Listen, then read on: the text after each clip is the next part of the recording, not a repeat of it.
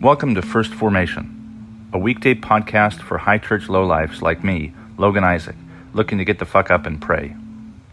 This is where Pew Pew HQ shares morning prayers for the humble, hardy folk caught in the crosshairs of God and country. A podcast for anyone who cares for soldiers and veterans enough to follow us into the mud and the suck, to hear the good news through grunts and with grunts, in the unity of the Holy Spirit as one church forever and ever. Fall in.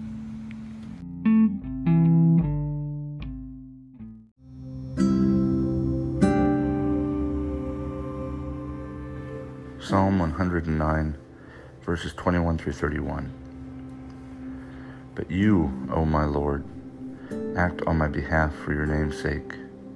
Because your steadfast love is good, deliver me. For I am poor and needy, and my heart is pierced within me. I am gone like a shadow at evening. I am shaken off like a locust. My knees are weak through fasting. My body has become gaunt. I am an object of scorn to my accusers. When they see me, they shake their heads. Help me, O Lord my God. Save me according to your steadfast love. Let them know that this is your hand. You, O Lord, have done it. Let them curse, but you will bless. Let my assailants be put to shame. May your servant be glad. May my accusers be clothed with dishonor. May they be wrapped in their own shame as in a mantle. With my mouth I will give great thanks to the Lord. I'll praise him in the midst of the throng, for he stands at the right hand of the needy, to save them from those who would condemn them to death. Ezekiel chapter 20, verses 1 through 17. In the seventh year, in the fifth month, on the tenth day of the month, certain elders of Israel came to consult the Lord and sat down before me. And the word of the Lord came to me Mortal, speak to the elders of Israel and say to them, Thus says the Lord God, Why are you coming? To consult me? As I live, says the Lord God, I will not be consulted by you. Will you judge them, mortal? Will you judge them? Then let them know the abominations of their ancestors and say to them, Thus says the Lord God, On the day when I chose Israel, I swore to the offspring of the house of Jacob, making myself known to them in the land of Egypt. I swore to them, saying, I am the Lord your God. On that day I swore to them that I would bring them out of the land of Egypt into a land that I had searched out for them, a land flowing with milk and honey, the most glorious of all lands. And I said to them, Cast away the detestable things your eyes feast on, every one of you, and do not defile yourselves with the idols of Egypt. I am the Lord your God. But they rebelled against me and would not listen to me. Not one of them cast away the detestable things their eyes feasted on, nor did they forsake the idols of Egypt. Then I thought I would pour out my wrath upon them and spend my anger against them in the midst of the land of Egypt. But I acted for the sake of my name, that it should not be profaned in the sight of the nations among whom they lived, in whose sight I made myself known to them by bringing, bringing them out of the land of Egypt. So I led them out of the land of Egypt and brought them into the wilderness. I gave them my statutes and showed them my ordinances, by whose observance everyone shall live. Moreover, I gave them my Sabbaths as a sign between me and them so that they might know that the Lord, that I, the Lord, sanctify them. But the house of Israel rebelled against me in the wilderness. They did not observe my statutes, but rejected my ordinances, by whose observance everyone shall live, and my Sabbaths they greatly profaned. Then I thought I would pour out my wrath upon them in the wilderness, to make an end of them. But I acted for the sake of my name, so that it should not be profaned in the sight of the nations, in whose sight I had brought them out. Moreover, I swore to them in the wilderness that I would not bring them into the land that I had given them, a land flowing with milk and honey, the most glorious of all lands, because they rejected my ordinances and did not observe my statutes, and profaned my Sabbaths. For their heart went after their idols. Nevertheless, my eye spared them, and I did not destroy them or make an end of them in the wilderness. Hebrews chapter 3 verse 7 through chapter 4, verse 11. Therefore, as the Holy Spirit says, Today, if you hear his voice, do not harden your hearts as in the rebellion, as on the day of testing in the wilderness, where your ancestors put me to the test, though they had seen my works for forty years. Therefore, I was angry with that generation, and I said, They always go astray in their hearts, and they have not known my ways. As in my anger I swore, they will not enter my rest. Take care, brothers and sisters, that none of you may have an evil, unbelieving heart that turns away from the living God. But exhort one another every day, as long as it is called today, so that none of you may be hardened by the deceitfulness of sin.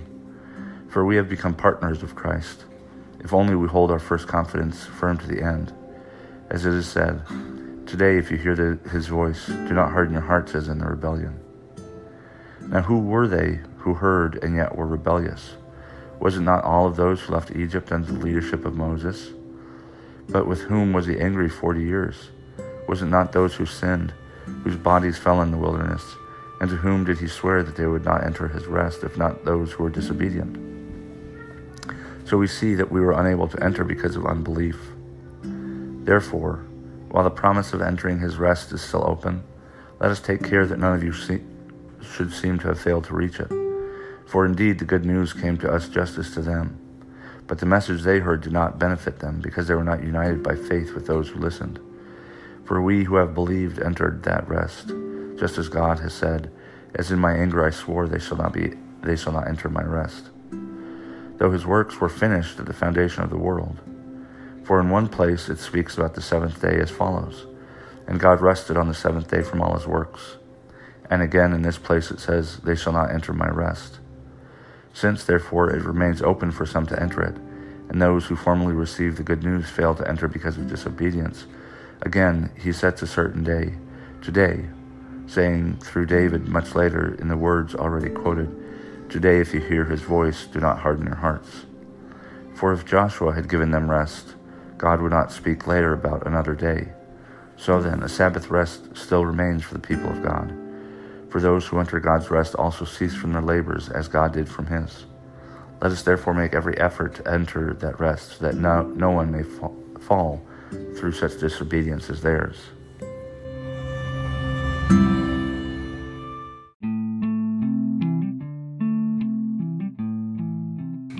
Good morning, and welcome to the 12th Monday after Pentecost. This morning's psalm is from the portion of 109, and then we have uh, readings from Ezekiel and Hebrews, and it's really long. Uh, talks about rebellion and the desert, and even the, the letter to the Hebrews is reflecting on the same moment that the passage of Ezekiel is reflecting on. Uh, but this morning, uh, the uh, readings won't be the focus, and I, I know I have to keep it short because the readings were so long. Um, but yesterday, August 25th, is the feast day for um, Joshua Casteel, who's um, who was uh, an Iraq veteran and playwright um, who wrote the book, or well, I guess composed the book of emails um, by, by, the title um, Letters from Abu Ghraib. Joshua was um, active politically from a very young age in Iowa. Um, he joined the reserves in order to get into West Point, and he succeeded, but he didn't stay there. So he went on to enlist in the army, um, and he became an interrogator. And he arrived at Abu Ghraib, and I think just a few weeks after the, the scandal broke about what was going on there. And throughout all this, he's uh, a devout Catholic, um, and he has difficulty squaring his um, Catholic beliefs and what he's seeing um, as an active duty soldier. And he applied for conscientious, conscientious objector status, at which time um, he was reassigned from being an interrogator to guarding a burn pit in Iraq for something like six months. And during that time, he breathed uh, all the different contaminants that were entering the air. And burn pits were there because um, that was how we discarded everything, basically electronics, all the way down to just you know paperwork and and you know, know regular stuff. And when it burns, it gets into the air. And he slept next to the burn pit for six months and he received an honorable discharge as a conscientious objector. And um, he went on to continue his education. He wrote plays, essays. Uh, he got an MFA in screenwriting and and um, uh, regular writing, I guess. And our paths crossed several times. You'll see us both um, in the documentary, or I'm sorry, not the documentary, the um, Truth Commission on Conscience and War. He and I are both um, testifiers there in March of 2010. Um, and he and I both went to seminary. He went off to University of Chicago, and I went to Duke. After my first year at Duke, I planned uh, an event for Veterans Day, and he was one of the first people I invited. And he was preparing to come out and uh, give his remarks. Um, in fact, uh, he was going to stay with me actually at, at my house.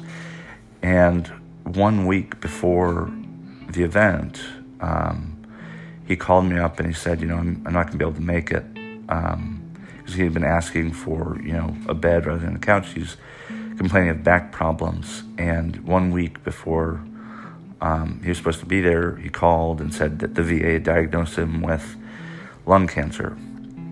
And he would later go on to receive treatment at different hospitals. And one VA worker said, you know, he doesn't have any of the signs for lung cancer. You know, he, he never smoked. Um, he didn't work with asbestos. Uh, he wasn't exposed to radiation. And um, his father did have cancer and died of it, but he was in his 50s or 60s. And uh, Joshua was, uh, I want to say 32, when he passed away from lung cancer uh, on August 25th, 2012. Um, I remember getting the news and telling, I was in the United Kingdom at the time, and I um, I remember there was uh, a, a, service. I was at this um, festival, Christian festival, and there's this um, Jesuit priest giving the Eucharist at that time, and it, I believe it was a Sunday. And you know, I told this random priest about this young man, Joshua Casteel, and um, this priest knew of him. And uh, Joshua was just one of those people who was, um, you know, everybody wanted to kind of know and be around. Um, he had several of his works published before he died, as well as after he died. Um, and he was, uh, he died too soon. It wasn't, it wasn't necessarily a martyrdom. It wasn't a martyrdom. He was not killed in hatred of the faith. Um, but he did die as a result of war. Um, it was his uh, his case, in fact, that spurred a lot of the movement within the VA to create a, a burn pit registry. Um, and there's a lot of uh, conversation now that's much more mainstream than it was by the time he died in 2012. Um, and so Joshua is this contemporary soldier saint. He hasn't been beatified. I don't think that there's any cause for his canonization. Um, but he he was highly influential. Um, he was thoughtful, and he, he rubbed off on a lot of people, including me. Um, and so uh, Joshua's feast day was yesterday, and um, I'll uh, encourage my listeners to Google him and, and see all the many different things that he put out into the world, the projects that he contributed to, and the people that he affected, because it's it's quite a good number. Um, and I think that in time, perhaps he will be beatified, but in the meantime, uh, I don't think it's inappropriate to to suggest his saintliness and and uh, reflect on the gift that his life has given the church of today.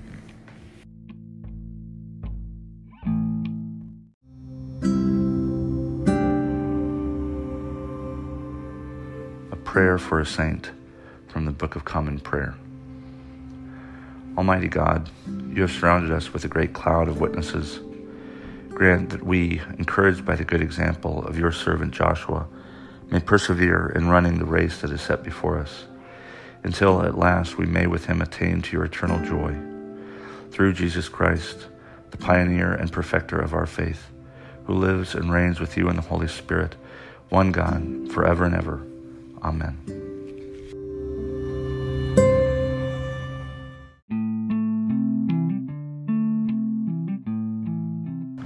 Thank you for falling in to First Formation, where Pew Pew HQ shares morning prayers for the humble, hardy folk caught in the crosshairs of God and country. If you like what you've heard, I hope you'll consider participating in one of the three following ways. First, you can support the podcast with a monthly contribution at anchor.fm slash firstformation slash support. You can sponsor morning prayer for Pew Pew people with as little as a dollar a month and you can cancel at any time if I piss you off. Second, you can become a co host by recording a weekday lectionary reading yourself and sending it to me to be included in an episode of your choosing. Instructions for co host will be provided to you directly, and you don't have to be a grunt to participate in First Formation in this or any way. Finally, and most importantly, you can send me your prayer requests of a minute or less with the recording app of your choice.